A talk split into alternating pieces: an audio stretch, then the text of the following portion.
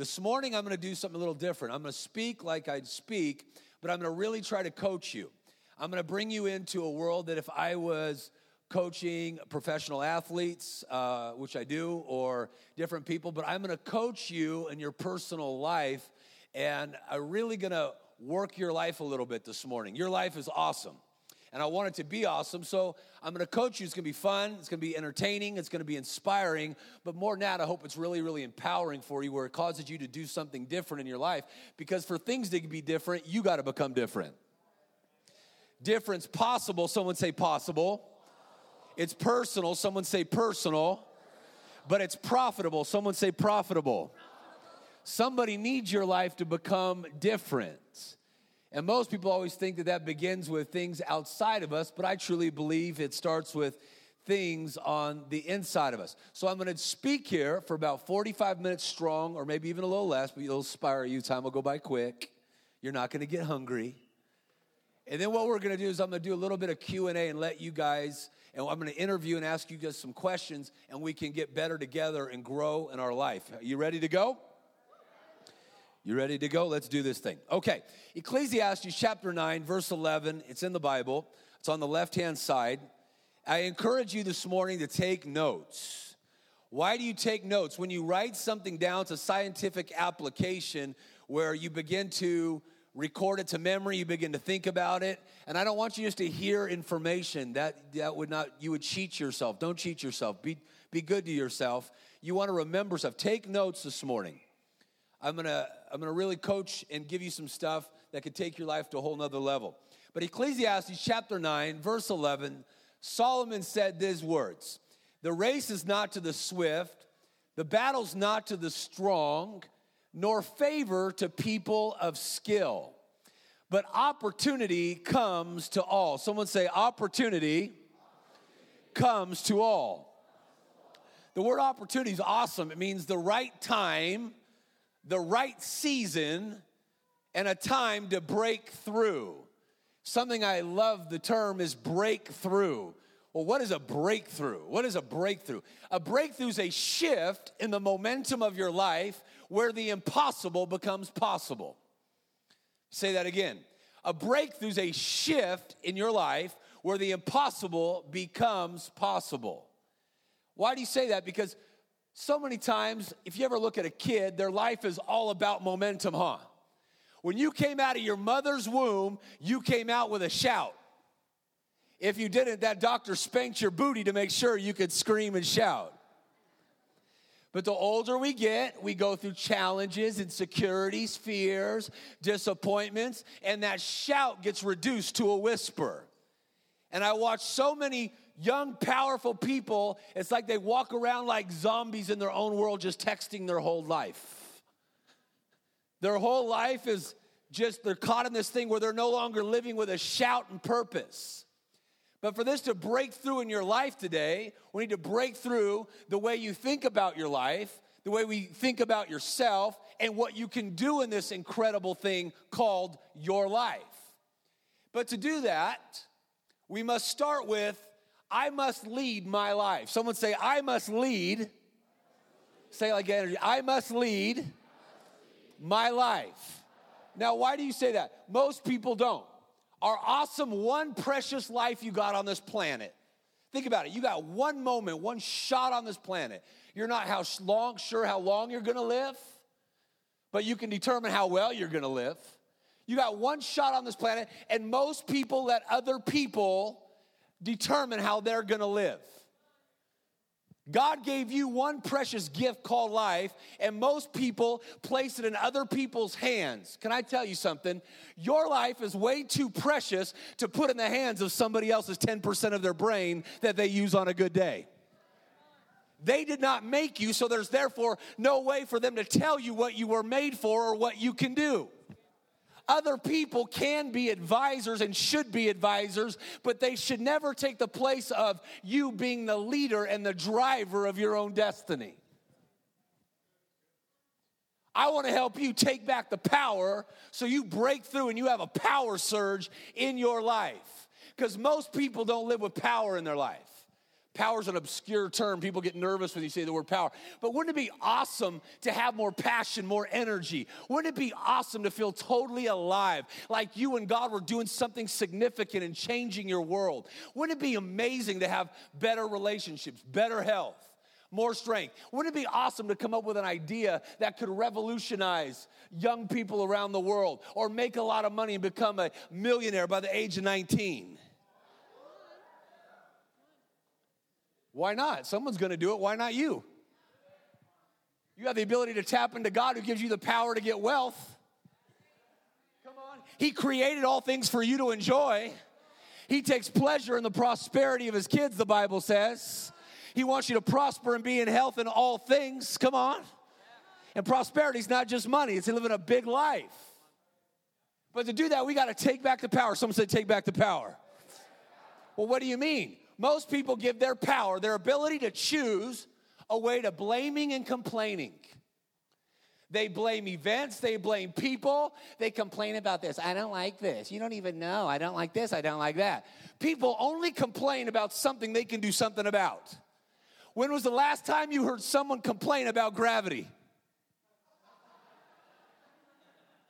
Have you heard anybody get mad at gravity lately? Man, that stupid gravity. No.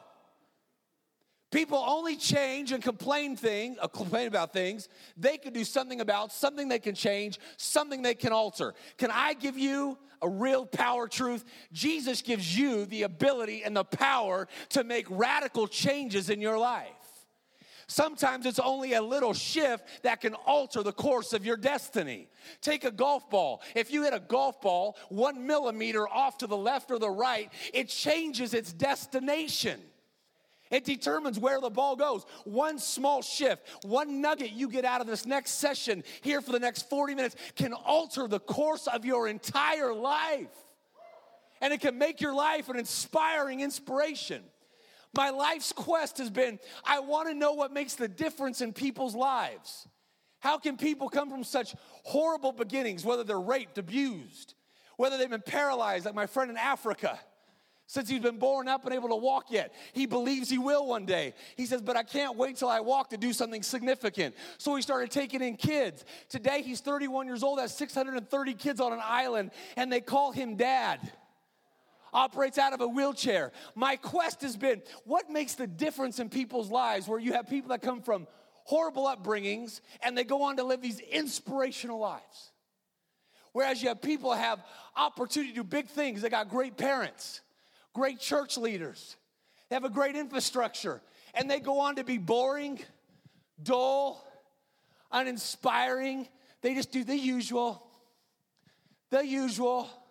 One morning I went to Starbucks, I was half awake. I was feeding my morning addiction. It was a Monday morning. I just flew in, flew in. I travel about 270 days a year and speak, and I just got home and I was beat up from the road. So I walked into Starbucks and I was half awake. I was waiting to get hooked up with my coffee. I had my hood on and my sweatshirt real low. And the lady behind the bar, the barista, goes, There's about four people in front of me. She goes, Rex, would you like the usual? I wasn't even paying attention. I didn't even hear her. I was like sleeping while I was standing. People looked back and then she did again. Rex, would you like the usual? She's Hispanic all these people looked at me and I'm like, in my mind, I thought, have I become that predictable where I always just order the usual? I don't want to be known as the guy that always gets the same thing. So I decided to totally radically revolutionize Starbucks. I screamed out real loud, No, I want different. Someone's like, Hurry, get that guy his Xanax. he needs some therapy. But I learned something there for things to be different, I must become different. And I've looked at people, history is chronicled. The Bible chronicles people that took back the power and took their life out of other people's hands. And they came to a place where they drew a line, not in the sand, but in cement. And they came to a place that was a defining moment where ordinary people became great average people became extraordinary. Everyday people became heroes because they came to a point where they demanded more of themselves and they raised their own personal standards. Oh, you're gonna like this today. History's chronicled from Martin Luther King to Mother Teresa, who never wanted to see or work with people that were impoverished or poor until she had somebody die in her arms. And then she said, I'll never let somebody die on my watch without dignity and love and honor and respect and giving them the love of God ever again. And she became known as a woman that changed the course of history. Rosa Parks in 1955. She got tired of giving up her seat to white people. That was great. That, that was good. You, just, you caught me at a good point. That was good. Give me some love. Of course he's black. Come on, somebody. God's part black. Come on, somebody. But she got tired because she knew her value was not determined by the color of her skin. She felt like she didn't have to give up her seat to some white bigot, white idiot. So she said, I refuse. And as a result, she started a whole revolution where people got started to be treated with equality and started a whole chain of events. One quiet woman with one act where she demanded more of herself and what she inspired to be in herself, and it changed the course of history. I don't think in her mind that day, she thought in her mind, I'm gonna change the world. She just said, For me, I'm gonna demand more of myself more than anybody else can ask of me because I'm a child of God. The glory of God lives in me. I'm not gonna let other people determine how I'm gonna live. I'm gonna run my race. I'm gonna live my life. I'm gonna live my path. If you're with me, you're with me. If you're not, you're not. I'm going forward, and this is who I'm gonna be, and this is what I'm gonna stand for.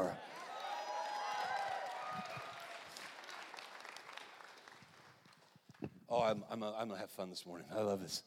I didn't wear a collared shirt. Is that okay this morning? Okay. I can't do anything about it now. I start getting hot in there.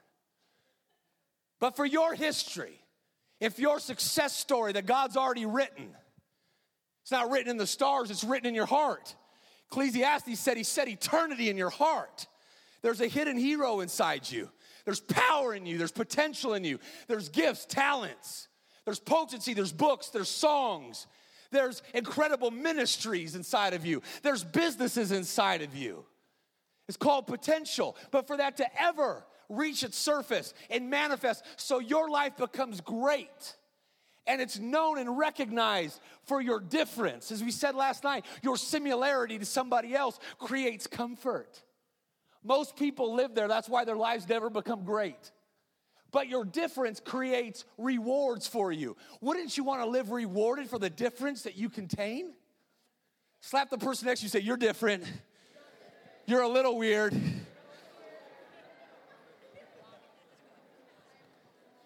Can I, can I tell you one of the most mind blowing facts? Think about this for a minute. There's something that keeps God intrigued with your life.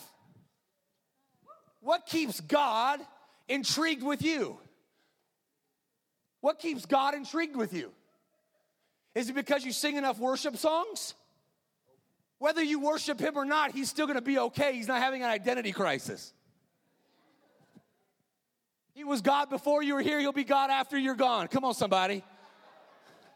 He don't need you to tell him, I love you, I love you, I love you, I love you to get his attention. He is not on Facebook trying to get people to like him. He is totally secure. He only made you so he could love you because love always gives and expands. But there's something that keeps him intrigued with you. Wouldn't you want to know what that is? The greatest mind in the universe designed you and sentenced you to success. There's no one with the same retina, someone with a no fingerprint. Wouldn't you want to know what that is inside of you that keeps him con- interested in your life and messing with your life, convicting your life, challenging your life, responding to your life? It's not your similarity, it's your difference. Most people never take the time to examine themselves. Therefore, they live like everybody else. They're born an original and they die a copy. And they go make the richest place in the world even richer. You say, Where's the richest place in the world? It's not far from here. The richest place in the world is right around the corner. It's not Africa where all the diamonds are, not the Swiss banks. The richest place on the planet's only about a mile and a half from here. It's where great men and women never became great. They sat in meetings like this, they sang all the worship songs, they did the Hillsong Hop. Praise the Lord.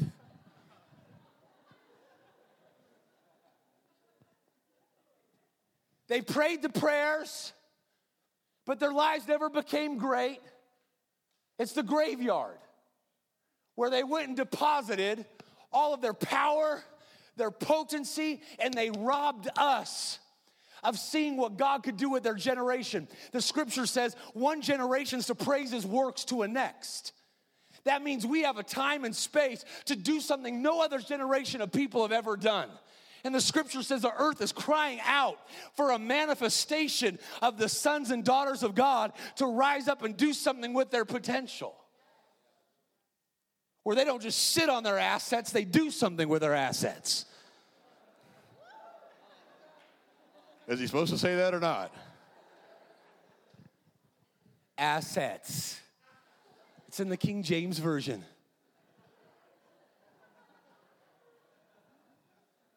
I told you I ain't gonna say all the things you wanna hear. Well, I'm actually gonna say all the things you wanna hear. You're actually hoping I say things like that. But how do we get it out of you? How do we have your life become great? How do we become great? Jesus said you have to have a singleness of eye, and it's a narrow gate. Most people want to live for other people's approval. We're addicted to everybody else telling us we want them to say, Oh, you're great. You're great. We want you to do what we do. But people that broke the mold, the people of the Bible, and they're usually younger people because they got a little radical inside of them. They got a bit of a revolutionary spirit inside of them where they had a story to tell and they knew they had to accomplish something big and they decided to get radical and they didn't wait for anybody else to challenge them. They challenged themselves and took back the power in their life. Jesus came to reclaim what was lost. What was lost? The power of God in your life. The ability to decide what I'm going to do with my moment. Your moment, your moment. There's a date you enter the world, there's a date you exit. What you do in that little hash mark will be talked about. Wouldn't you want it to be an inspiring example? Sometimes, I think for some people, it's time for you to become interesting again. It became too normal. You're having a near life experience. Trying to get everybody's approval, and I'm addicted to their approval, so I'm so insecure. I got you to tell me I'm wonderful all the time. That people don't make decisions to be different. But wouldn't you want to be known for what God put inside you? This is your one life. Surely you're not going to waste it on somebody else's little brain, peanut brain, just thinking, well, I don't, that makes me feel uncomfortable to be your friend if you're going to stand for that. Wouldn't you want to know that what you stand for, you really matters to you? Maybe that's why Paul the Apostle said to Timothy, sense what's vital and of real value. Give yourself to that. So if I'm going to help you lead your life, I'm going to help you coach right now. You ready to go? It says something like this it starts with leading who you are. Someone say, Lead who I am. Lead who I am. Say like you got energy. Come on. Say, Lead who I am. Lead who I am. Lead Give me energy. Come on. Say, Lead who I am. Yeah, there you go. Come on. Get a power state. Lead who I am. What do you mean by that? You're like, I got the power. I'm getting, it's getting, it's getting kind of hectic. They just took back their power right there. Anyways, think about it. most people have a vision for what they want to have in their life, achieve in their life. But to lead your life, I want to start here. To lead who you are, it's about having a vision for the kind of person you're going to become.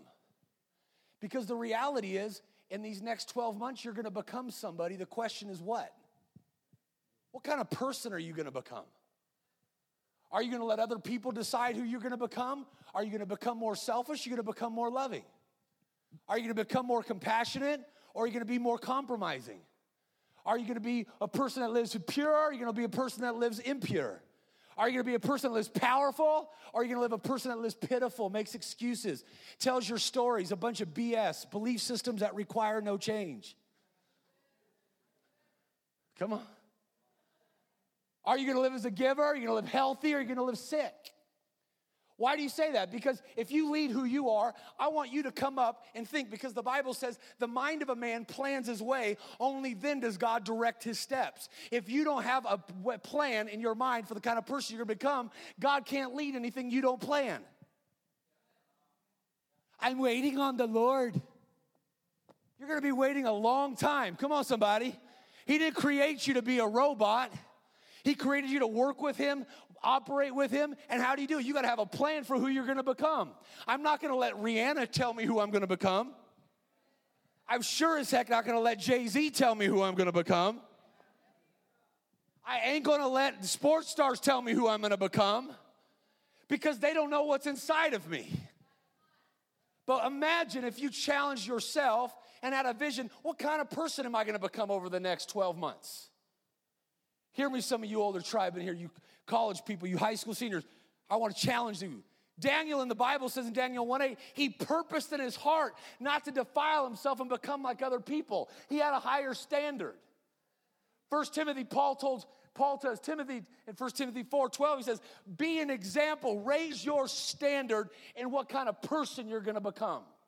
I've learned this, that watch how powerful this is. You don't get all your dreams in life. You don't. It's important to dream, and some of your, most of your dreams will come true. But I don't get all my dreams, but I always get my standards.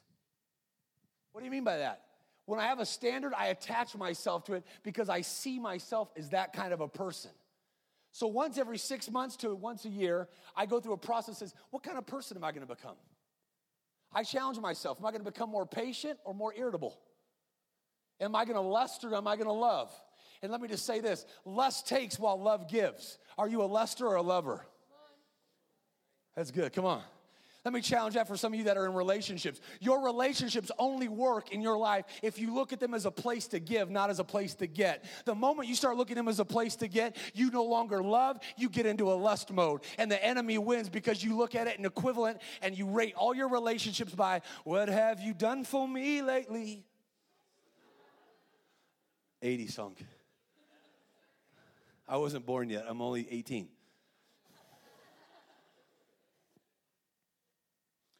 What kind of person are you going to become?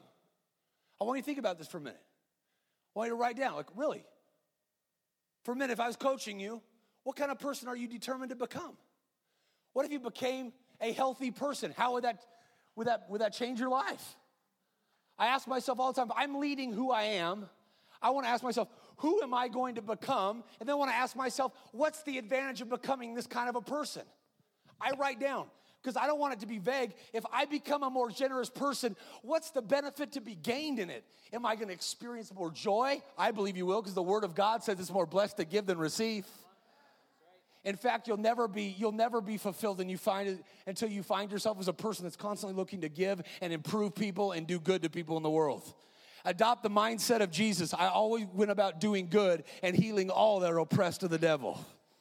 I say that over myself every day. Acts 10 38. How God anointed Rex Crain of Los Angeles with the Holy Spirit and with power. Everywhere I go today, I go about doing good and healing those that are oppressed of the devil. My motto in life, the Jesus style. But I have a standard of, hey, you know what? This year, I'm gonna become a person of prayer. I'm gonna become a more generous person. I'm committed to becoming a loving person. I'm committed to becoming a healthy person. Imagine if we decided to get healthy, how would that change our life? Once I make a commitment to the kind of person I want to become, I say, how's it going to change me? If I become healthy, I'll have more energy. I'll feel more alive. I'll have more, I'll feel better in clothes. I was going to say something I shouldn't say. I caught myself, isn't that good? I'm growing. for almost forgot where I was for a minute. If I became a more loving person, what's the advantage of it? If I became a person that dreams and really spends time dreaming with God, how will that change my life? What kind of person am I going to become? And how will this change my life? If I sit down with, let's say, if I sit down with Robert Downey Jr., I want to say, Robert, in your life right now, to go to the next level, it's not about having the right dream, it's what you're going to demand of yourself and who are you going to become. Don't let outside circumstances shape your inward man. But what if you demanded more of yourself? I was in Michael Jordan's place the other day, not too long ago in Chicago. And on his wall, he has this great thing that he said ever since he's been a young person and he got cut from his high school basketball team. The greatest basketball player in the world got cut.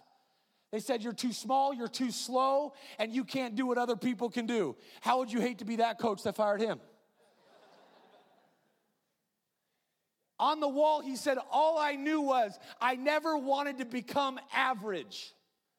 He says, I don't ever wait for a coach to demand of me. He says, I demand more of my own potential and challenge myself to become something they could never ask enough of me. I don't look to other players to decide how good I'm gonna become. I demand more of myself, so I challenge my potential because he, I believe my potential is a gift from God, but what I do with it is my gift back to God. Let me say that again. That was worth gas money. Nudge your neighbor, say, Wake the heck up. Slap the other one, say, Pay attention, that white boy's on. I think he's white.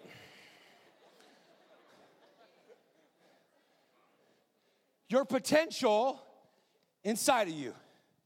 Your potential is a gift from God. There's something found in you that nobody else can do. There's something inside you that cannot be found in any other human being of any race, any background on this whole entire planet. Something God put inside you that He wants you to be known for, recognized for. Your life was created to be a flippin' masterpiece where God uses you to do the impossible. Now, why am I calling you out right there? Because I'm just having fun with you and I like you. But potential is your gift from God, but what will you do with it will determine what you give back to God. It starts with saying, This is the kind of person I want to become. Before today's over, I want you to think and take five minutes. What kind of person do I want to become? And write it down. I do this on my own self. Then I say, What? No, not right now. I'm in the flow. No, that's okay. You're cool. I like your pants, by the way. Good going. It's my show right now. I'll do it after. We'll do Rex after the show. Watch. Okay? So, who am I going to become, and what's the advantage of becoming this kind of a person? What's going to improve my life? Then I ask myself, what do I need to believe to become that kind of a person? Beliefs are a powerful force. Someone say, beliefs are a powerful force. Jesus said, You become, Matthew 9 29 to the blind men. He said, Become what you believe. He said in Matthew 8 13 to a centurion servant, According to your faith, let it happen to you. Your beliefs, positive or negative, determine whether you're able to live the kind of person you want to become. The beliefs are the guiding force of your life. They conform you to what you really have now, but they can transform you into what can be. What a loaded question. What can be? Someone say, What can be? What can be for your life? What a loaded question. History's filled into the blanks of that question with mind blowing results. Jesus said all things are possible to him who be believes. What do you believe about yourself? Are you rich or you poor?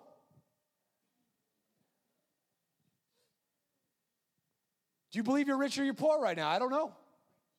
Do you believe you're righteous or I'm a sinner saved by grace? I had this one religious knucklehead come to see me one night. I was speaking in one of the Lakers, Los Angeles Lakers house. I was teaching people about the Jesus style sitting there and speaking and there's people of all kinds of backgrounds, all kinds of religions and stuff, but they were come and I taught, and then I prayed for some sick people, and a lady who came with her girlfriend, they were a lesbian couple, the lady got healed and she got saved, but there was one, this guy, he's about 19 years old, and he sat there with a cynical look on his face. And so after I saw he was all cynical and acting like super religious, so I walked up to him and I go, man, what a good meeting. Wasn't it awesome what Jesus did for people? Yeah, brother. I go, That's interesting. You talk like that and you're 19 years old? Yeah, brother. I go, So what did you think? He goes, All I know is I'm a sinner saved by grace. I'm like, I didn't know you could be both. Which one are you? Are you a sinner saved by grace? Like I said, brother, I'm a sinner saved by grace. I'm like, that's got to be a miserable existence, I told him. I said, Are you sure? Which one are you? Are you either righteous, you're forgiven of all your sins, or you're dead in your sins? Which Like I said, brother, I'm a sinner saved by grace. I slapped him on his back and go, It sucks to be you.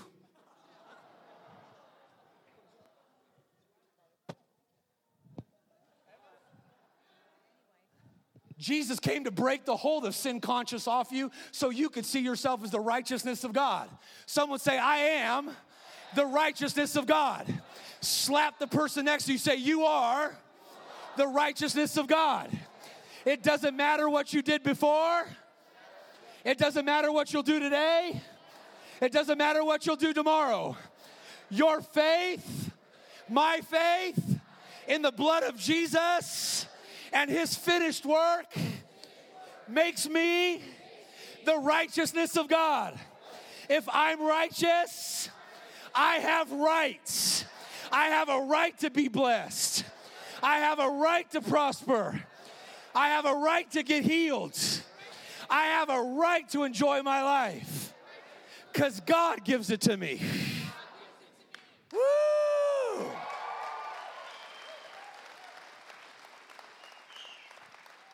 I'm just freestyling up. Who are you in your own eyes? Jesus said, if your eye is good, your whole life will be full of light, power, meaning, intent. Your eyes bad, your whole life will be full of darkness, void of meaning. Who are you in your own eyes? I recently asked a crowd in a business, I said, Who in this room thinks they're ugly? And it was shocking. This girl stood up in about the fifth row. She stood up, and this girl was running for Miss America and out of the state of North Carolina. Miss North Carolina stood up, and to everybody else, you heard this gasp. people go, like, surely she mistake. I said, Did you understand me? I said, People who thought they're ugly. She started crying out of her eyes. See, the outside doesn't always reveal what you think about yourself. I remember when I was 13 years old, I was date. I had a girlfriend named Wendy Lopez. Oh, I'm going to go down a road. Oh, Lord, help me. Let me just get all my Catholic prayers out of the way. Wendy scared me because one day she stuck her tongue down my throat and freaked me out. She had braces, which made me even scareder. Scared is not even a word, but today it is. The next day, I woke up with a big pimple on the side of my cheek. I think my mom was like, Look at God's bothered with you. Do, do, do, do, do, do, do, do. One led to two, two led to three. So my mom is like a worry wart. Anybody got mamas that are like a little bit over worried? I think one of the biggest cuss words you can say is be careful. my mom's got that cuss word down to a T. The Bible says be careful for nothing. A cuss word's not the F word, it's be careful because it tells you to live halfway and not all the way in faith. Hold back part of yourself.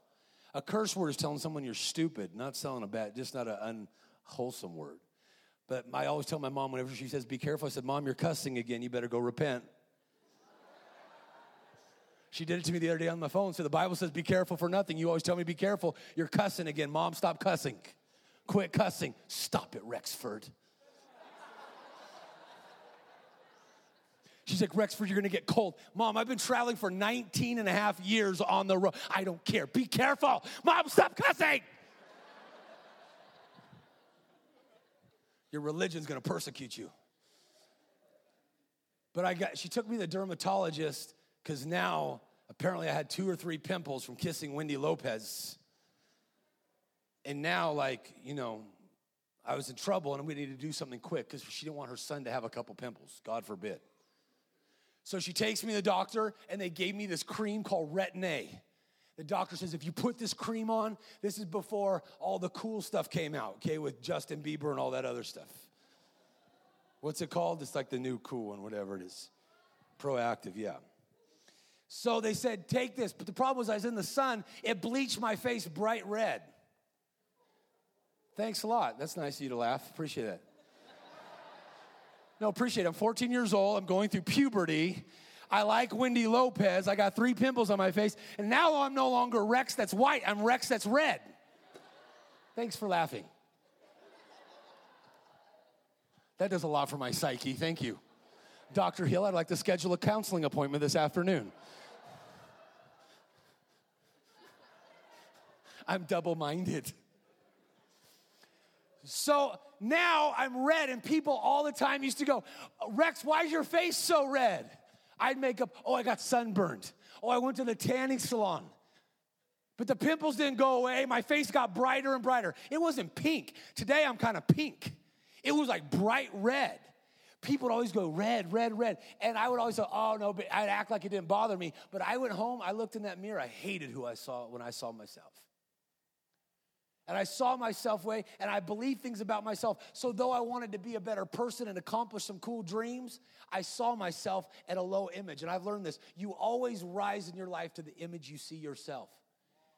If you see yourself, it doesn't matter your body weight or anything. If you see yourself fat, you'll always return and hate yourself and do degrading things to yourself.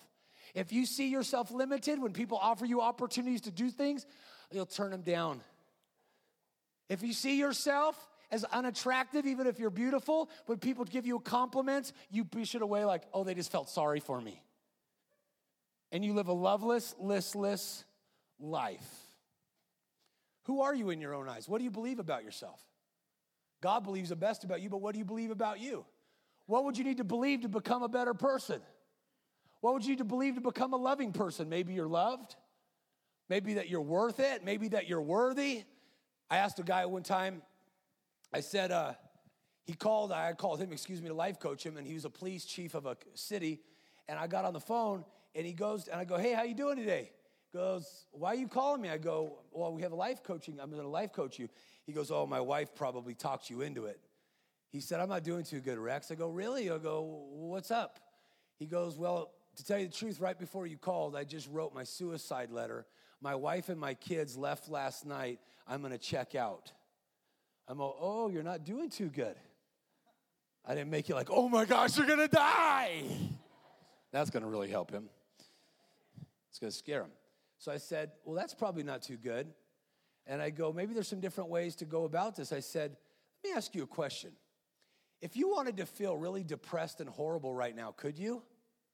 He goes, What are you asking me? I said, Yeah. I said, If you really wanted to feel horrible and depressed about your life, could you? He goes, Yeah, I could.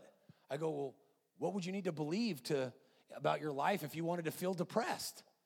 Well, I'd have to believe that because I was molested as a little boy, I would never get healed.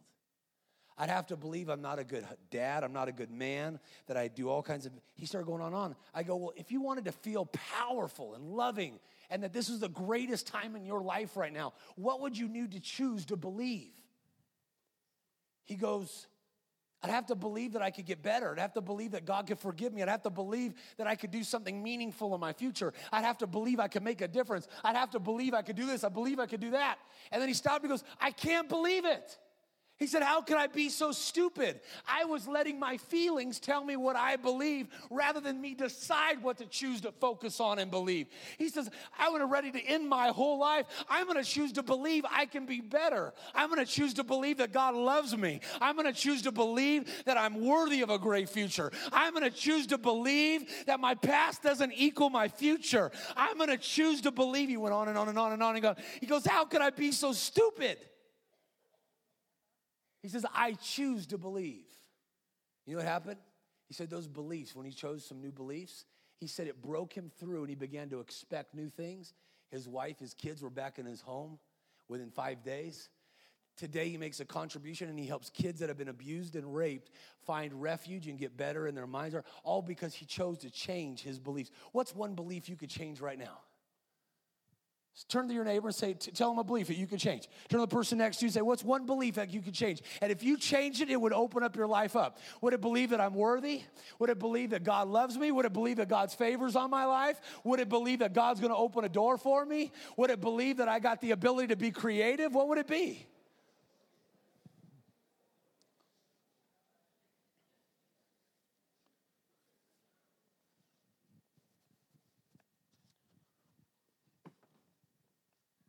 Maybe this will demonstrate it.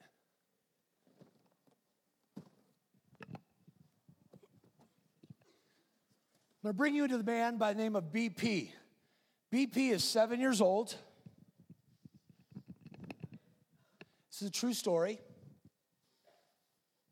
BP Berkland. BP is seven years old. He likes Sesame Street. He liked the Care Bears. He liked watching Cartoon Network. But BP had something happen in his life. At seven years old, he went for a day, a checkup to the doctors, yearly checkup, and it discovered he was given a label called polio.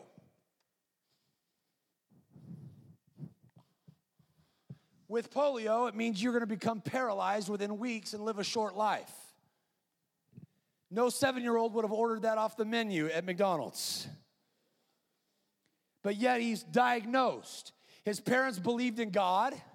They went to church, but their faith was not big enough, and they did not believe big enough than what the doctors had said. They had more confidence in what the doctors believed rather than what they believed.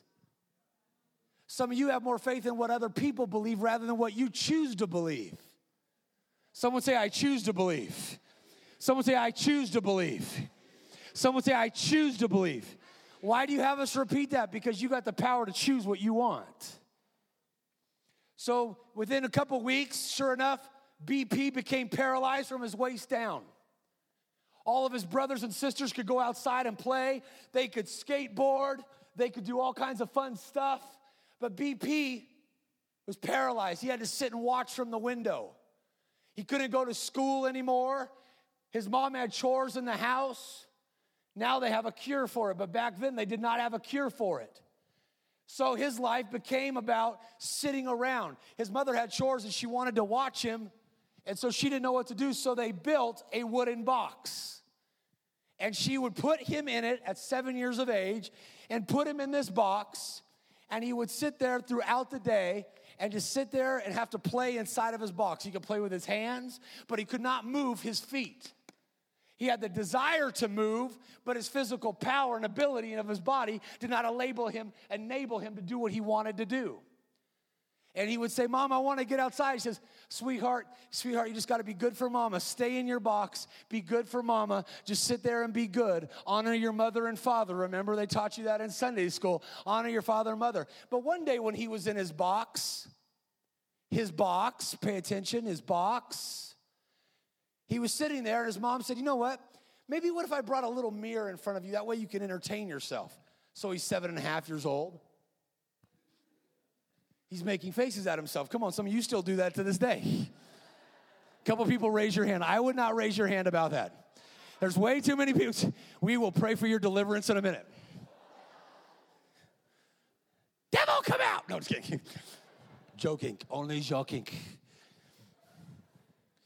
So BP found himself in a box, and his mama put a mirror in front of him. BP was told he would never walk again. So he began to think in his mind, he says, even at a seven and a half year old, that my life's in a box. But one day, while he was looking at himself making faces in the mirror, he saw himself in a different way. This is a true story. He saw Jesus in the mirror. Documented story. He looked and saw Jesus in the mirror. He'd stopped going to Sunday school because he couldn't do anything when he got there, so his whole life was spent at home in a box. Well, his mom did the chores, he went from room to room in a box. But this day he saw Jesus in the mirror, and Jesus said to him, Don't believe what they said. You will walk and you will run. And he saw himself with Jesus walking and running, and then Jesus vanished. He said, Mama, Mama, God showed me I'm gonna walk and run. Oh, sweetheart, sweetheart, be good for mama. It's okay. This is a gift from God. You just stay there and be good for us and be good. No, no, mama. God told me not to believe it, to, to believe that I can go outside the box. BP, honor your mother, stay in your box. But BP, the problem was he was in his box, but he saw himself out of his box. I don't know what your box is. Maybe your box is being, maybe it's being immoral. Maybe it's doing stuff you're not proud of. Maybe it's having bad habits. Maybe you don't like who you are. Maybe you think you're too thin. Maybe you think you're too muscular. Maybe you think you're too big. Maybe you think this. Maybe you think whatever beliefs the Bible book of Proverbs says you become what you believe. Produces shame, rape, because there's people in here that have been raped, molestation. There's people in here that cut themselves, cut themselves because they feel confined and trapped in a box. But BP saw himself outside of the box. Hopefully, in this experience, you see yourself beyond your box. We drive in a box, we eat lunch in a box, we stay within our little box of friends. But God wants to show you life outside the box. But to get there, you gotta believe. Someone say, believe. Someone say, believe. So when he saw himself, all he knew was, I gotta get out of the box. So he tried to make a little bit of movement like this. And his mom said, What are you doing? Mama, God said I gotta get out of the box. BP, stay in your box. I'm in my box, Mama. God, can I see it again? But nothing came. Can I get the more he the more he thought about it, the more he started rocking. He goes, God, I believe I can get out of the box. He would talk to God. I believe I can get out of the box. BP, stay in your box. He'd wait till his mama goes down like the little path to go put the, the, uh, the towels away. Okay. Come on, some of you are a little red and ruly. Come on, somebody. Oh, you ain't watching? Watch it, I'll do eight years old, nine years old, 10 years old, he would rock in his box. It's interesting, from the day he chose to believe and start moving and rocking, that he started developing muscles in his stomach and his core that were not developed yet, and he got better at rocking. One day he rocked until the box, he fell out.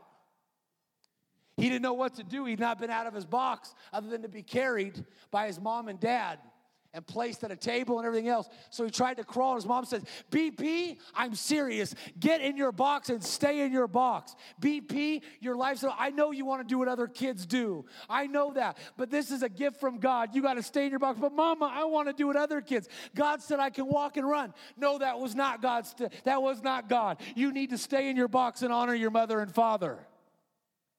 She put him back in his box. It's interesting, as he got older, the box got bigger.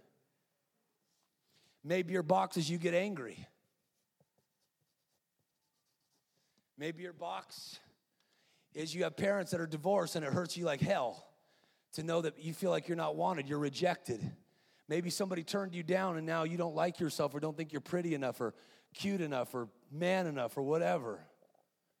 But this box got bigger, but day in and day out, he knew he wanted to get out of the box because God told him if he would believe, he wouldn't have to stay in a box nine years old, 10 years old, 11 years old, 12 years old, he would rock day in. His mom would yell at him. He wouldn't care. He said, I don't care what you say. I'm getting out of my box. His dad would ground him, of all things.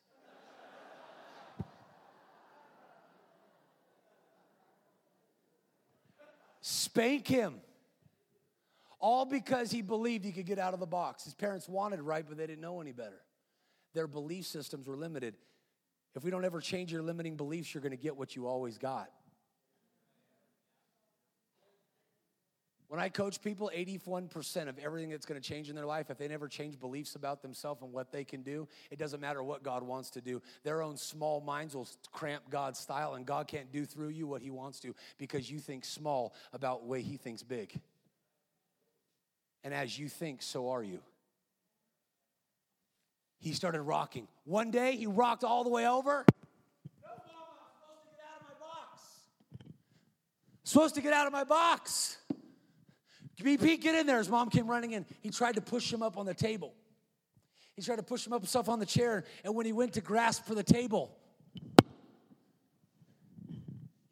he couldn't get up.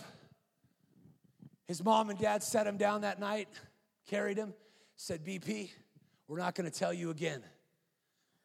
He thought to his mind, I've rocked since seven and a half years of age. I'm 16. Maybe what I saw and what I chose to believe really isn't working for me. But he said, I've got to do something. He goes, but I want to believe it can happen. So he said, God, it feels like this is not working, but I choose to really believe. I choose to believe I can, it can really still work. I know that what I saw that day, I know they're trying to talk me out of it and they're well meaning. I love my mom and dad, but I got to get out of this box. And said he, as he said that, he began to rock fervently. He began to get a little radical.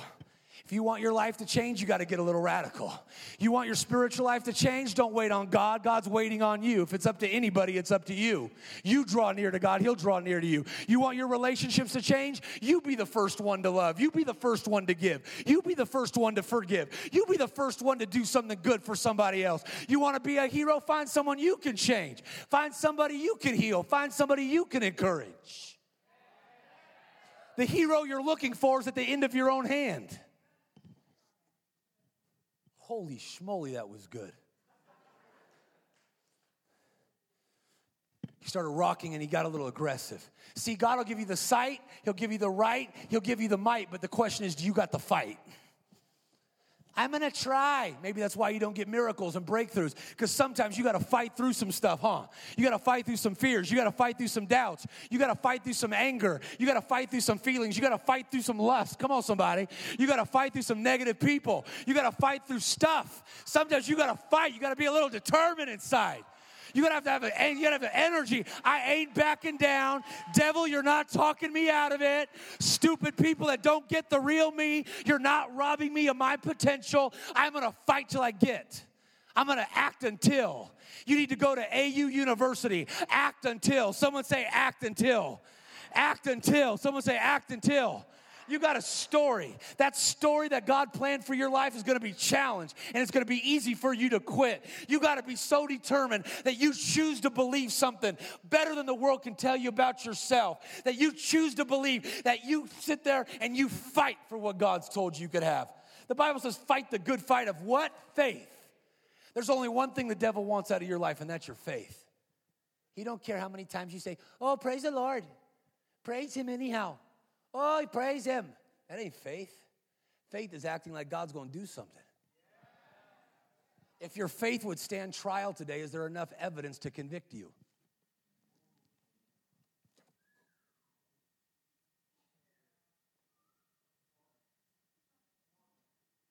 I feel an anointing on me. Holy schmoly, I feel Jesus up in this mix.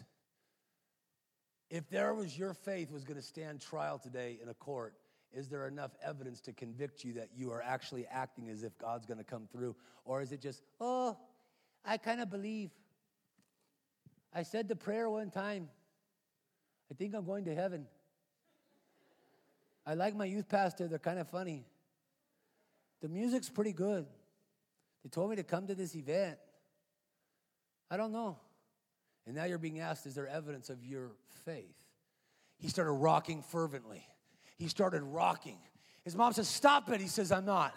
He says, Stop it. Honor your mother and father. He says, I got to honor God above all people.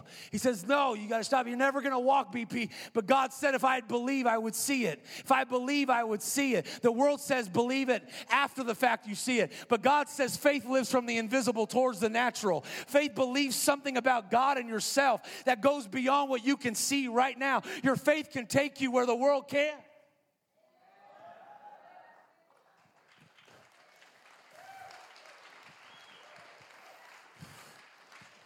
He started rocking fervently. Someone's gonna get a fire in their eyes. Someone's gonna get the eye of the tiger in here. Someone's gonna break out and do something big. You're gonna be a little determined. Come on.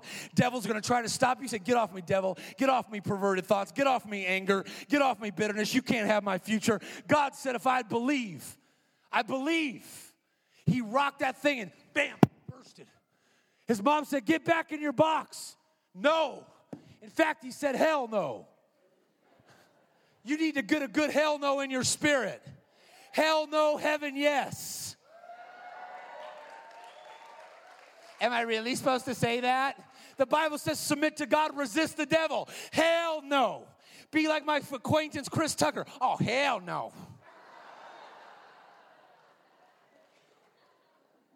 We were at a wedding and, we were getting ready. Chris was gonna go dance Michael Jackson on the dance floor or Mike Tyson. And Chris was like, oh, hell no. Come on, I didn't say that like I was a white guy. Oh, hell no. Some of you, you treat the devil like that. Oh, hell no. You gotta get a fight in your spirit. Get off me, devil. Lift up the shield of faith. Get off my future. Get off my mind. Get off my dreams. Get off my purity. You gotta have a little anger. You gotta have a little angst in your spirit. I'm talking to a tribe of warriors in here gladiators that demand more of themselves. Demand more of yourself than a pastor could ever demand more of you. They love you and want to support you, but they can't tell you everything you were made for. Challenge yourself. They can coach you in it, but man, demand more. I made a decision. There had to be a moment in your life at one point where you raised the standard and said, I'm no longer going to settle for this. I made a stand. I'm no longer going to smoke again. When I made a determined decision in faith, did it get tested? You bet it got tested. I felt every nicotine thing possible, every irritating urge, just one cigarette, just one dip, just one this. But I said, I'm not what I feel, I'm what I decide.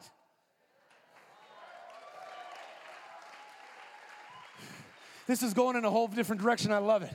The word emotion is exmover. It means to move away from. It removes you from the driver's seat of your life. It makes you a passenger, not a leader, not a driver. Can you handle this juice? I got 10,000 people in a week and a half that are going to hear this in Portugal and they're going to go freaking ballistic over it. And they're not even born again.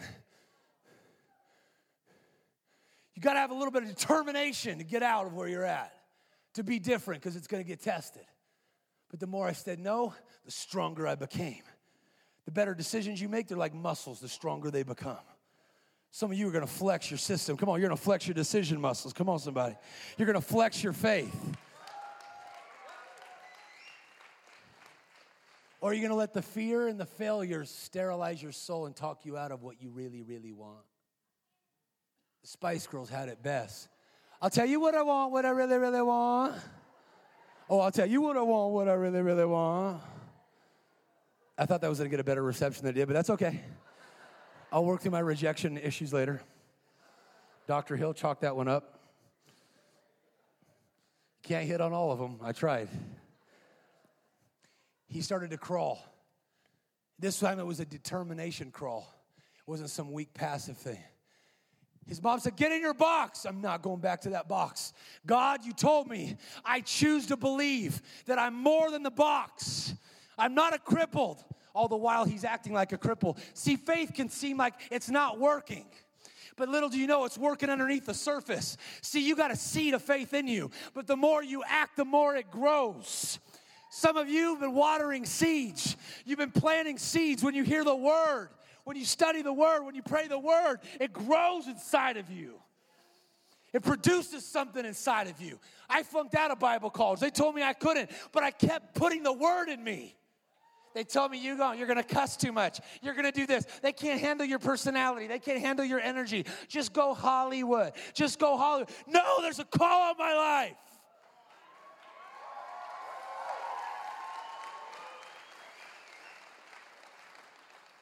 I believe I'm more than this, what they say I can do. Well, they're never going to accept somebody like you there. Oh, really?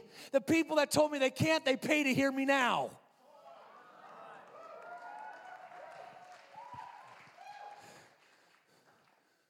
What? He moved with passion, he moved with determination in him. I got it. I believe. I believe. I believe God. I believe. He pulled himself up to that table, the table that had denied him before. See, some of you, you're going to be challenged and say, fear's going to come into your mind. You failed before. You said you would do different, and you screwed it up. You screwed yourself. What a lie.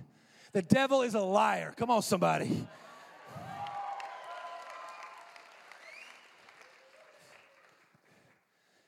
Failure is quitting and not doing it again. Come on. You tried before. He got to that table that had denied him before, and he started to pull himself up. All the while, he's talking to himself. You got to get up. His dad walks in the door. BP, what are you doing? He says, I got to move. I was meant to be more than the box. I believe I'm more than the box.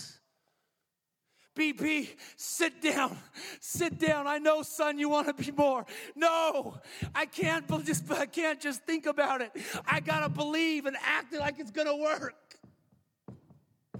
For things to be better, I gotta become better. He started to pull, push, push, push. Where he'd fallen before, he started to push. Sometimes it's not easy, it requires effort. I want it all easy, Lord, if you want to bless me. It's not the way it works.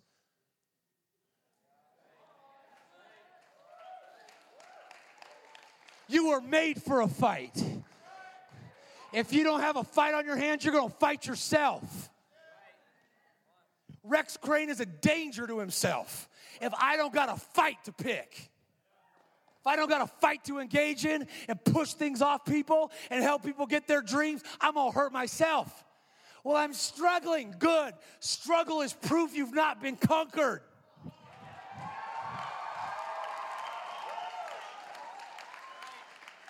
Woo! Holy schmollers, you just feel that? And I can tell you, angels are all happy in this room.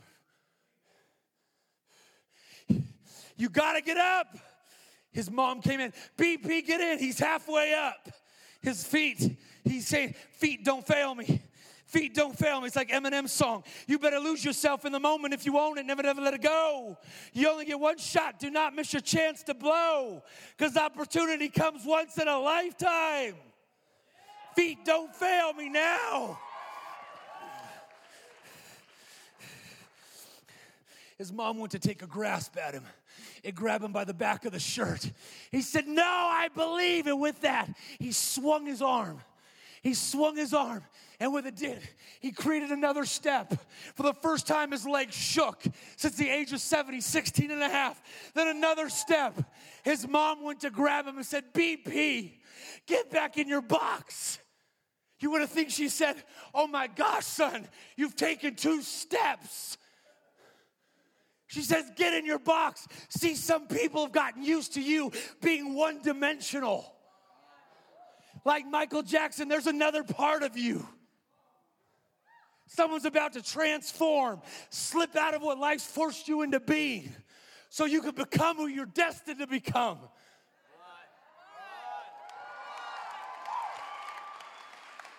Up in here, up in here. A revolution in your identity will realign you with your destiny.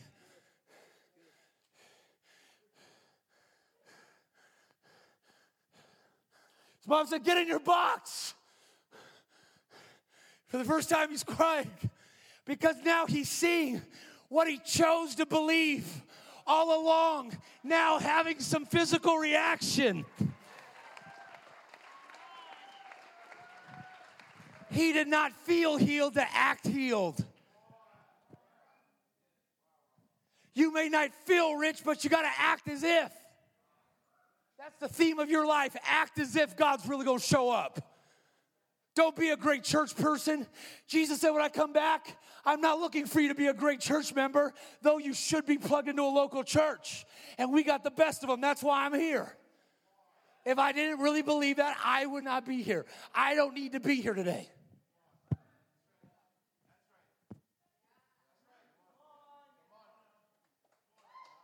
Jesus said, when he comes back, will I find one thing? I want to find faith. I don't want to find, oh, did, I did the motions, uh huh. How are you going to act as if God's going to show up?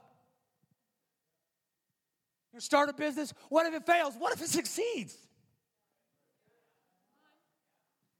I'm going to pray for someone, but what if they don't get healed? What if they do?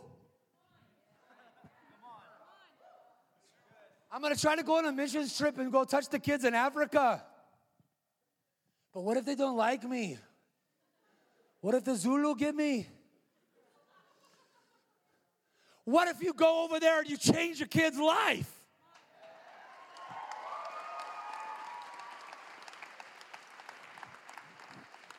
Look in the man's freaking eyes for a minute. There's a passion and a certainty I'm talking to you. I'm not blowing smoke at you. I'm talking to that general, that giant inside of you. There's an unlimited power inside of you. Greater is He that's in you. I'm being firm for a purpose, not to be loud. Loud is not power. Let me say that again because, well, I'm not loud like him. I'm not. That does not mean anything. That's just my personality. I don't know how to be you. I'm anointed to be me, so I learned how to enjoy me. If God likes me, I can like myself. I don't have multiple personality disorder. Neither does God, neither should you. Oh, if I could just be Pastor Hazel, then I would go touch the world. No, God made you you, but let that model inspire you and motivate you.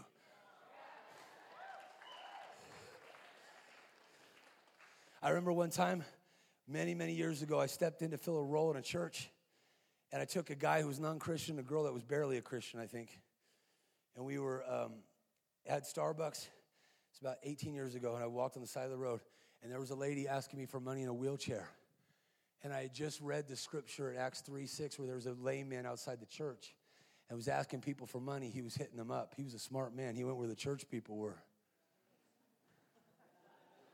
Hustler. He was pimping their ride. Come on, somebody. He was a smart cat. When Peter walked out of there, goes, Yo, man, money ain't what you need, but such as I got, I give you, bam, in the name of Jesus, rise up and walk. He took him by his hand, he lifted him up and put him into an active state. Because even Jesus knows nothing will change until you change what you do. You can pray all you want, nothing will happen until you do something. I walked up to this lady she's like, Can I have some money? And I go, I'll give you some money, but you look like you're not doing too good. She says, I'm in pain. I said, I can get you healed. I said, Give me your hand. True story on the side of Greenleaf Boulevard in Philadelphia. Rex Crain just actually believing the word of God. I grabbed her and go, Get up! said, You don't got a choice. This wasn't Christian TV. I didn't ask anybody for money for a miracle. I said, Move and act right. Her husband's like, What are you doing, my wife? The two people that I'm with me, they don't want to be believers anymore. They're freaking out.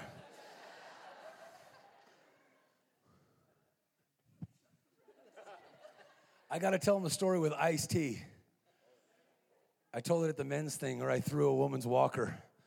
You just threw my walker. I said, You don't got a choice. Jesus of Nazareth, the one that you heard about in stories, he's real. He's healing you. I ain't even going to touch you. Walk. This isn't in church. People weren't saying hallelujah. In fact, people were driving by flipping me off.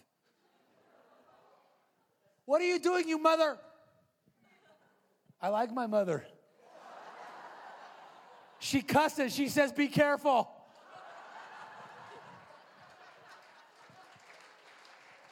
Woo! Come on. This is almost over.